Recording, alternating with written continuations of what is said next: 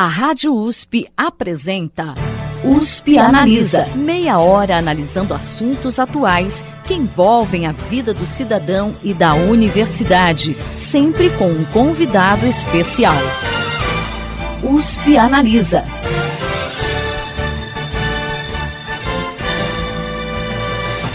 O USP Analisa exibiu hoje a terceira e última parte de uma entrevista especial sobre a telemedicina um recurso que tem sido bastante importante para a saúde de muitas pessoas por conta da necessidade de isolamento social que o país tem enfrentado devido à pandemia de Covid-19. Quem conversa conosco é o professor da Faculdade de Medicina de Ribeirão Preto da USP, Paulo Mazoncini de Azevedo Marques. Professor, no final do último programa, a gente falava sobre o impacto da telemedicina na relação médico-paciente e também sobre a questão da dificuldade de acesso à tecnologia, à conectividade por algumas pessoas. Eu gostaria que o senhor continuasse abordando essa questão. O outro ponto que vai também na direção do que você perguntou, por exemplo, principalmente em relação a idosos, né? E no caso da educação também, não só idosos, mas crianças, né? A gente precisa ter qualificação. Então, isso é um ponto muito importante, que eu acho que é fundamental que se entenda, né? Quando a gente fala em telemedicina, assim quando se fala também em teleeducação, educação à distância, não é simplesmente utilizar a tecnologia. Então, isso que aconteceu com a pandemia não pode ir lá pessoalmente. Então, vamos ter que resolver à distância, seja para o ensino, seja para o cuidado da saúde, não é o ideal. Isso é uma situação de urgência. Nós estamos tentando minimizar os prejuízos. Agora, a maneira adequada de se fazer isso seria você ter um processo de qualificação do profissional, ou seja, o médico que quer fazer telemedicina, não basta ele ter um computador e uma rede, ele tem que ser preparado para isso. Então, ele tem que ter um, algum treinamento, assim como um médico que vai fazer qualquer especialidade precisa ter. Então, se ele é um médico que trabalha remotamente, ele tem que se qualificar para isso. Então, isso é um ponto. Mesma coisa o professor. Ó, ele estava dando aula, aí de uma semana para outra ele precisou sair da sala de aula e ir para o ambiente digital. Provavelmente ele não está dando o melhor, tendo o melhor desempenho que ele poderia ter. Então, ele também deveria ter passado por um treinamento, uma qualificação que não foi possível. Então, o profissional, ele tem que ser qualificado. E a qualificação, ela já vem a partir de uma decisão do que vai ser feito ou não. Então, no caso da saúde, os próprios conselhos né, profissionais são capazes de definir o que se pode ou não fazer, ou seja, o que, que se garante que a qualidade à distância é igual ou até melhor da qualidade que você teria fazendo aquele procedimento de cuidado presencial. E para a educação é a mesma coisa. Então, você define uma vez definido a atividade, você define a infraestrutura. E infraestrutura envolve todos os cuidados necessários de proteção de dados, garantia de conectividade, assim por diante. Você qualifica o profissional para usar e você precisa qualificar o usuário também.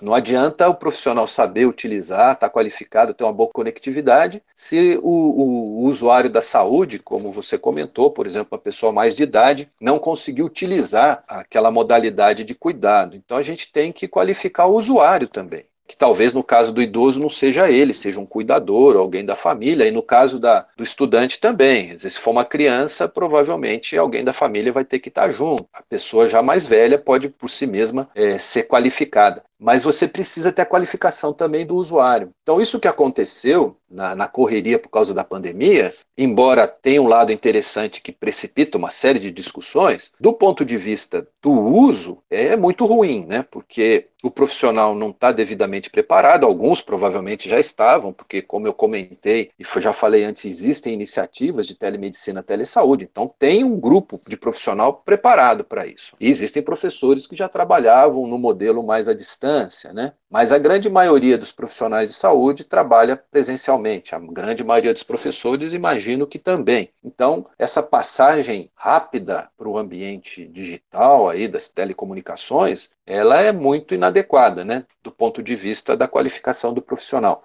e também da qualificação do usuário. Então, assim, na verdade, no, no mundo ideal, né, no modelo adequado ideal, a gente teria que ter evoluído de uma maneira mais tranquila, né, mais paulatina, de, de forma que as questões de infraestrutura, tecnologia de dado, proteção estivessem todas muito bem garantidas, de forma bem robusta, e os profissionais qualificados, treinados para utilizar as ferramentas naquelas ah, modalidades que as suas profissões tivessem decidido que são as melhores para o ambiente é, eletrônico e digital à distância, é, e também o usuário pudesse ter tido um tempo né, para se adequar e eventualmente ser qualificado também através aí de algum processo né, de educacional, né? Porque no fundo tudo isso tem muito a ver com cultura e educação, né? Acho que existem limitações e elas, é, nessa situação crítica, elas acabam aparecendo mais evidentes, né? É justamente por conta disso, né? Então, é muito importante, quando a gente pensa no uso dessas tecnologias, entender que quando a gente fala em telemedicina, não, não, é simplesmente colocar o médico na frente do computador e o paciente lá do outro lado, né? Assim como a teleeducação não é só colocar o professor de um lado do computador e, e o aluno do outro. Então a gente tem que ter é, garantias e, e, esses profissionais eles precisam ser devidamente qualificados, né? Justamente para garantir que aquela atividade ela seja tão boa e, e atinja os seus objetivos de forma igual, pelo menos, o que a gente consegue fazer quando a gente está trabalhando de forma presencial, né? E não algo que você faz porque ah,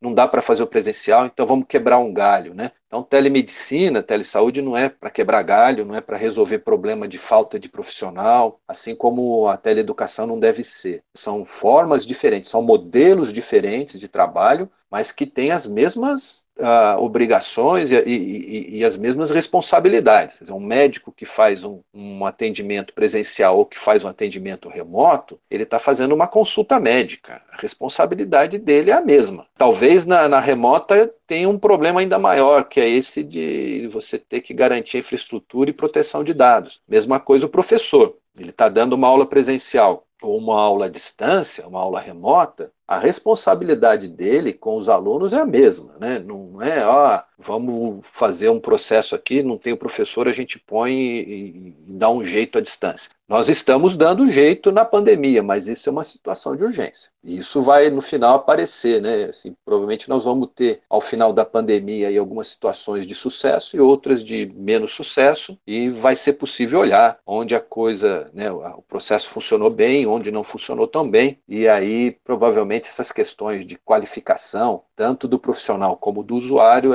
vão ser mais fáceis de serem identificadas, né? E, e aí talvez você possa definir algum processo de uso mais continuado disso, né? De uma forma mais adequada. E a gente sabe, né, professor, que muda também a interação né, entre as pessoas quando a gente está no presencial e quando a gente está à distância, né, nesse meio digital. Que mudança o senhor identifica nessa relação médico-paciente quando a gente tem a interferência da telemedicina? O que, que muda? Aproveitando que eu comentei antes, né, agora há pouco, isso, isso são opiniões muito pessoais, né? Mas eu, eu entendo que é, se você garantir a aplicação no que é adequado, ou seja, para que tipo de cuidado de saúde o uso dessas tecnologias é mais adequado. Uma vez isso definido, definindo, olha, qual é a infraestrutura que eu preciso ter disponível para garantir que eu faça essa atividade que foi previamente considerada adequada para esse modelo de forma segura, protegida, com a qualidade necessária. Tendo a qualificação do profissional para isso e o usuário também qualificado para usar, na minha opinião, eu acho que muda muito pouco. Talvez, é, porque a gente vê muito essa discussão que talvez o uso das tecnologias cause um distanciamento entre o profissional, né, o médico e o paciente, ou o professor e o aluno. Então, de novo, é, se você entender que você simplesmente coloca essa tecnologia como um, um, meio intermediário, sem os devidos cuidados de definir para o que ela vai ser utilizada e como ela vai ser utilizada, e sem qualificar tanto o profissional como o usuário, realmente isso vai causar um impacto negativo nesse processo, né, nessa relação. Por outro lado, no meu entendimento, se, se você garantir essas condições de contorno, né, a aplicação para atividades adequadas, qualificação profissional, qualificação do usuário, infraestrutura adequada, o impacto pode ser inclusive positivo. Eu vou te dar um exemplo, né?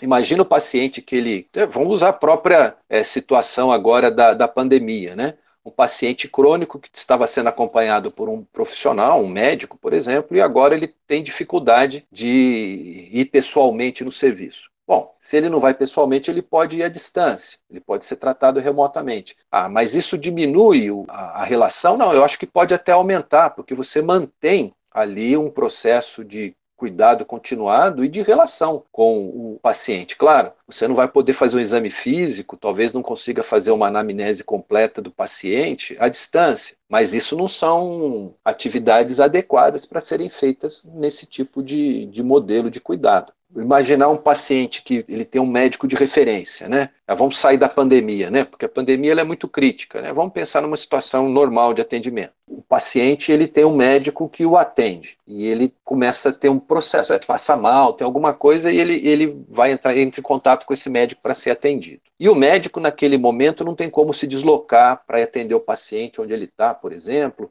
ou num, num, num paciente para ser atendido teria que ir num outro local, não o local que ele costuma ir regularmente. Se você usar uma tecnologia dessa, você pode talvez minimizar a necessidade do paciente naquele momento ter que ir para um outro serviço que não é o que ele costuma usar regularmente, e você pode também minimizar a necessidade do paciente ter que ser atendido por um outro médico, porque aquele médico dele naquele momento não tem como fisicamente se deslocar. Então, em situações, é, por exemplo, de, de, acompanhamento de pacientes, a possibilidade, possibilidade de usar essas tecnologias, na minha opinião, tende inclusive a aumentar a aderência a, ao tratamento e aumentar a possibilidade de interação entre o profissional e o, e o, e o paciente. Né? E isso vai melhorar a relação, não piorar, né, no meu entendimento. Eu acho que a, discussão é pertinente, mas ela tem que ser feita dentro de um contexto adequado, né? Ou seja, é aquilo que eu já comentei, né? Não é simplesmente colocar o profissional na frente do computador, você tem que ter todas essas condições de contorno e a qualificação tanto do profissional como do usuário, seja na, na situação da saúde, seja na situação é, da educação. Mas tendo essas garantias, a minha tendência é acreditar que você não causa prejuízo. Talvez você até facilite uma relação mais continuada e aumente a proximidade entre o profissional e o usuário do sistema, né? tanto na educação como na saúde. Professor, hoje a gente tem uma discussão em torno do uso da inteligência artificial em diversas áreas do conhecimento, para diversos trabalhos, né? A inteligência artificial é também um dos recursos né, utilizados aí pela telemedicina. É, na sua avaliação, até que ponto um diagnóstico feito né, por esse tipo de ferramenta, por um robô, pode substituir a análise de um profissional de saúde?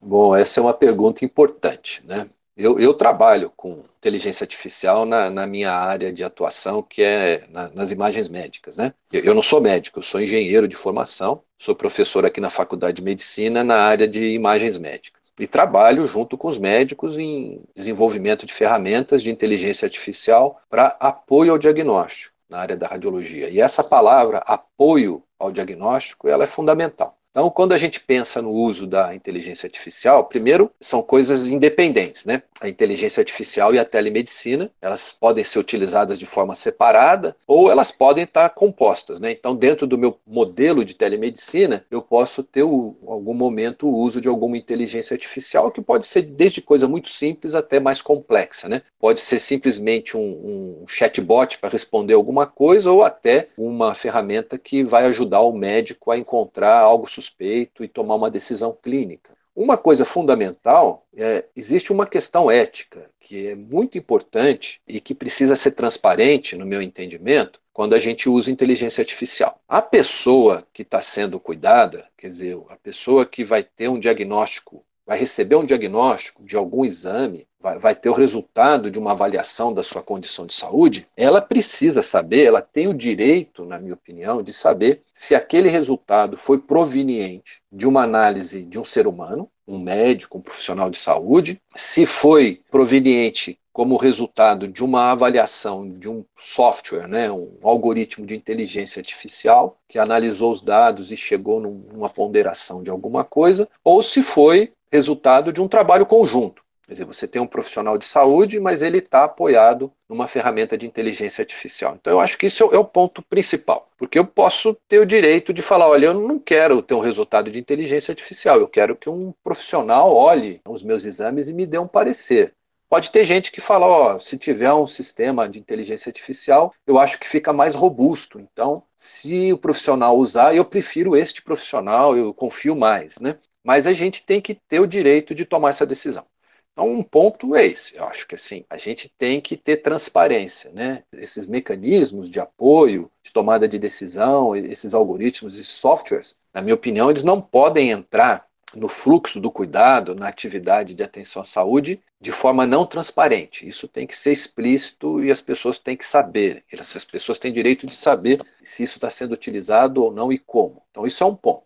Pessoalmente, eu não acho que nenhum desses sistemas tem condição ou poderá substituir o julgamento de um profissional bem qualificado. Eu acho que são ferramentas de apoio importantes, principalmente quando a gente trabalha com um volume muito grande de dados, quando a gente quer ou olhar dados de saúde da população, ou quando a gente quer comparar os dados de um indivíduo com os dados de saúde, né, de população, populações muito grandes. Então são ferramentas que podem ajudar muito na linha do que a gente chama de medicina de precisão, porque elas conseguem identificar coisas muito específicas dentro do, vamos dizer, do perfil de saúde, né, da, do indivíduo pode colocar esse indivíduo num contexto de uma população muito grande, fazer comparações de forma muito rápida. Então, são instrumentos que podem trazer dados é, informações específicas, quantitativas e bem qualificadas para o profissional de saúde utilizá-las na tomada de decisão.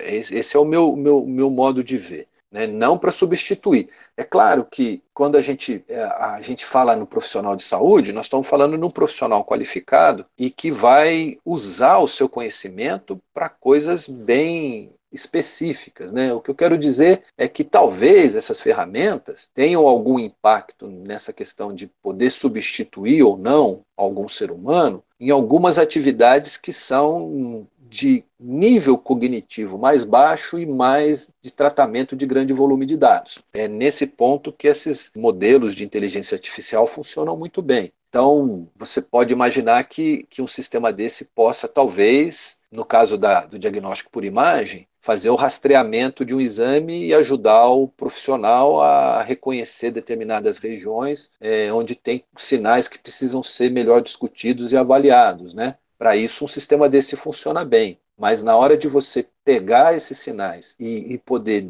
entender o que tem ali de uma forma mais complexa, esses sistemas ainda têm limitações. Né? Então, eles funcionam bem, muito bem como sistemas de apoio, é isso que a gente vê é, de modo geral na literatura da área, né? e funcionam particularmente, especificamente muito bem para os profissionais que têm menos experiência ou que são de formação mais genérica, né? Então, esses sistemas, existem trabalhos que mostram que quando você coloca sistemas de apoio à decisão para serem utilizados pelos médicos, eles acabam tendo um resultado positivo de apoiar uma decisão mais acertada, principalmente quando eles são utilizados por médicos mais novos, residentes em fase inicial de treinamento profissional, ou médicos generalistas quando eles precisam eventualmente tomar uma decisão que seja um pouquinho mais específica, né? Então, nesse sentido, esses softwares eles poderiam entrar. É, vamos pensar lá no Telesaúde Brasil Redes, como eu comentei que você tem um médico especialista apoiando um médico generalista, talvez você possa ter um mecanismo ali de apoio em que, dada uma dúvida, você tem um sistema ali de processamento de linguagem natural, por exemplo, que vá buscar em bases é, de dados ali já bem consolidadas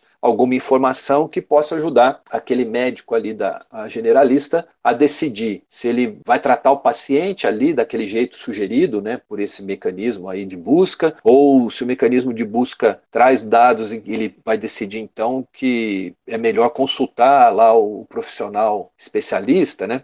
Então você pode ter esses sistemas apoiando essas decisões, né? Mas veja que no fundo quem vai decidir e vai direcionar o tratamento é o profissional da saúde. É, e eu não vejo, acho até temerário pensar que você possa, ao invés de ter um, um profissional de saúde, você ter um, um, contato direto e uma solução direta é, em relação a como cuidar de você vindo de algum sistema de inteligência artificial, que são muito importantes, eu acho que eles ajudam muito em tarefas específicas, né? Então, de certo modo, cai na mesma questão da telemedicina. É, não é simplesmente você ter lá um, um software de inteligência artificial e pôr para rodar e pegar o dado e fazer alguma coisa, né? Você tem que qualificar o profissional que vai utilizar isso, você tem que qualificar o usuário para que ele saiba que existe uma intervenção de uma inteligência artificial no processo de atendimento à saúde dele e permitir que ele decida se ele quer ou não que isso seja feito. Então, existem questões que são mais técnicas, né, e que são muito parecidas com aquele contorno todo da telemedicina de qualificação profissional e de infraestrutura, e tem a questão ética, né? que na telemedicina está relacionada com o paciente concordar que os dados dele sejam compartilhados, né? Porque a telemedicina pressupõe o compartilhamento dos dados, né? Então, isso tem que ser perguntado e o paciente, o usuário do sistema tem que autorizar. E no, no caso da, da, inteligência artificial, tem uma questão ética que é a transparência. Né? No meu entendimento, o usuário do sistema de saúde tem que saber que aquela decisão foi embasada num protocolo que utilizou a informação vinda de um sistema de inteligência artificial, por exemplo. Mas, como ferramenta, eu acho que é muito poderoso. Né? Para substituir o profissional, é, eu acho que ela vai impactar na forma como os profissionais trabalham, assim como a telemedicina impacta também na forma como se trabalha. Assim como a telemedicina não é um substituto para a medicina presencial, a inteligência artificial é uma ferramenta que, no meu entendimento, não substitui também o profissional de saúde. Professor, para a gente encerrar, na sua avaliação, quais as perspectivas para a telemedicina no cenário pós-pandemia?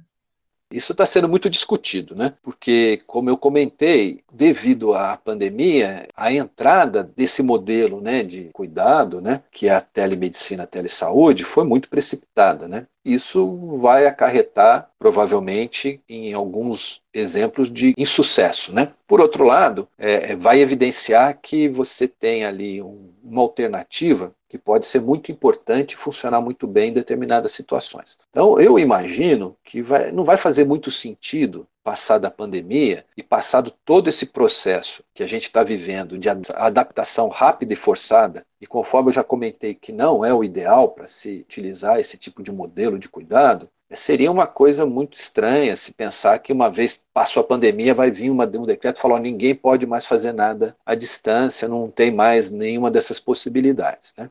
Conselho Federal de Medicina tinha aquela resolução de 2018 que era muito, muito interessante, mas teve muita pressão profissional para que ela fosse tirada, né? Claro que numa situação de urgência como agora, ninguém vai falar que não pode fazer, porque você tem riscos, né? A vida das pessoas está em risco. Fica muito mais difícil você limitar por qualquer questão que seja mais econômica é, ou mais corporativa, né? Então eu acho que a hora que passar a pandemia, essas outras discussões vão voltar passou a urgência. Nós vamos continuar fazendo o quê? Como vai ser feito? Quem garante que o que foi bom, o que foi ruim? Então nós vamos ter uma base de, de dados aí enorme, né, para olhar e procurar bons exemplos e maus exemplos e olhar o que, que fez um exemplo ser bom e um ser ruim, comparar e falar, bom, tem possibilidade aqui de se definir até de uma maneira mais objetiva o que pode ou não ser feito e, e como qualificar ou não a pessoa. E, e, os usuários provavelmente já vão ter tido um, um primeiro choque aí nesse processo de qualificação né, passando agora na pandemia, que todo mundo está se adequando.